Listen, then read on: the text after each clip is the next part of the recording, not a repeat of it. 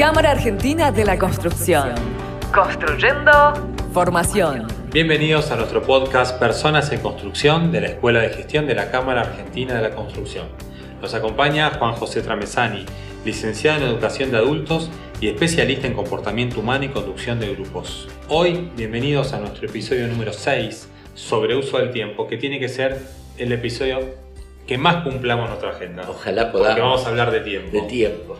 Eh, Eh, Está muy vinculado a toma de decisiones, ¿no? Porque en el fondo tiene que tener claro que yo tenga claro cuáles son las prioridades. Si yo no sé cuáles son las prioridades, y una cosa que me gusta, un minuto de una postura filosófica, están los que dicen el tiempo es absolutamente escaso y están todos los que dicen que el tiempo es absolutamente disponible. Que tenemos son los. Todo, todo el tiempo del mundo, claro.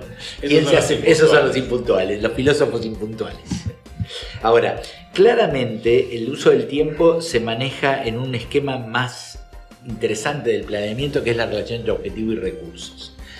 Todo uso del tiempo es una tensión entre los objetivos que tengo y los recursos que dispongo, en este caso el tiempo. Entonces, si yo tengo objetivos que son más, que llevan más tiempo que el recurso tiempo del que dispongo, el problema no es del tiempo, el problema es del objetivo. Estás diciendo que hay objetivos muy grandes para el escaso tiempo disponible. Exactamente, como con cualquier otro recurso, ahora estamos usando respecto del tiempo. Y hay ambiciosos que tiran esto porque les gusta generar presión, porque les gusta esto, y si ellos no incluyen en sí mismos, con ellos o con los demás, el, el- el que hay chance de que se fracase, hay mucha gente que negocia, bueno, pedíselo en cuatro horas, después le doy dos horas más. Es perverso en el largo plazo.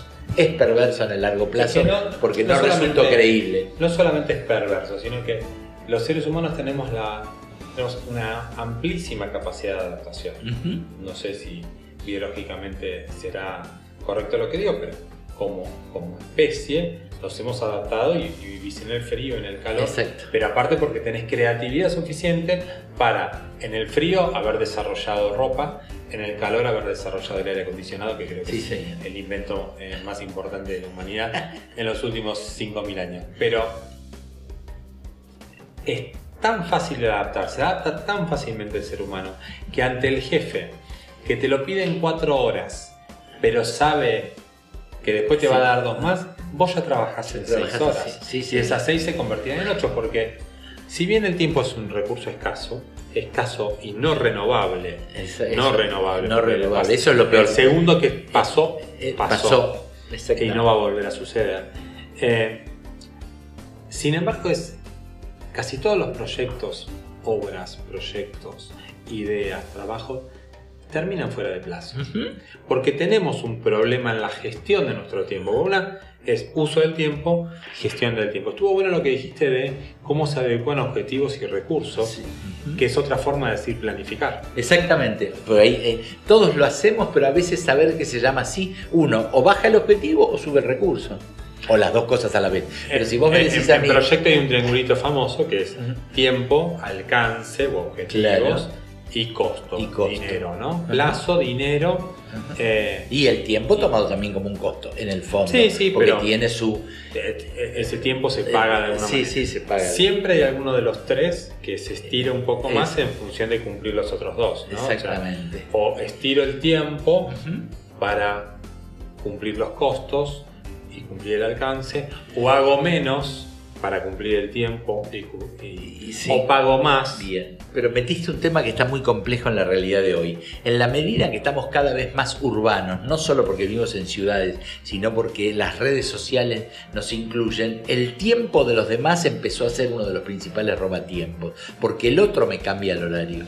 Entonces, cuando el otro me cambió el horario, entró una cascada que en las sociedades más rurales no existían. El tipo peleaba solo con su tiempo y le iba como le iba a él. Pero hoy estamos todo el tiempo trabados por el tiempo, todo momento, por el uso del tiempo de los demás. Porque el otro me invade y es muy difícil ponerle límites, porque el otro invade. Existía una palabra típica que eran los robatiempos, que consistían siempre en las reuniones, lo que fuera. Hoy el celular Esta se ha reunión convertido... pudo ser un mail. Es, es- una bueno, frase de exactamente, cabecera hoy. Exactamente. Y después aparece, mezclando lo que estamos mezclando, aparece esta frase con- tan conocida que era que en el fondo una actividad termina ocupando todo el tiempo que yo tenía disponible, que es una, es una ley Parkinson, sí.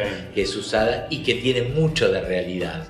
Entonces, acá una de las cosas que estamos olvidándonos un poquito en estos episodios, y yo pensaba en una frase que no importa tanto qué me pasa, sino qué hago yo con lo que me pasa. Porque yo tomo decisiones todo el tiempo y tiendo a culpar al tiempo como el responsable de. Y en el fondo es lo que yo decidí, porque esta escasez de tiempo me lleva todo el tiempo. ¿Cómo uso la palabra todo el tiempo? Me estoy dando es la hoy. importancia del La tiempo. importancia del tiempo. Me lleva permanentemente a, eh, a tomar decisiones que una me arrastra a otra, este, este, este tema que nos cuesta tanto. Cada decisión nos lleva a otra. La gente tiende a querer que tome una decisión y ya está, y esa decisión que tomé me lleva a otras montón nuevas. Entonces el uso del tiempo nos vuelve todo el momento a ponernos en juego cuál es nuestra capacidad de decidir y cuán dueños somos nosotros de los objetivos. Porque si no, externalizamos, es llamar externalizar esto de culpar afuera. Eh, yo quería pensar un poquitito este tema de lo urgente y lo importante, ¿no? Que es, como una pelea que ya Mafalda la planteaba, pero parece que este señor Stephen Covey la trabaja bastante entre decidir que lo que no es ni urgente ni importante no lo hago, lo que es urgente lo delego, lo que es importante lo mantengo yo y lo que es urgente e importante trato de ver cómo capacito al otro, porque tiene que ver con la delegación.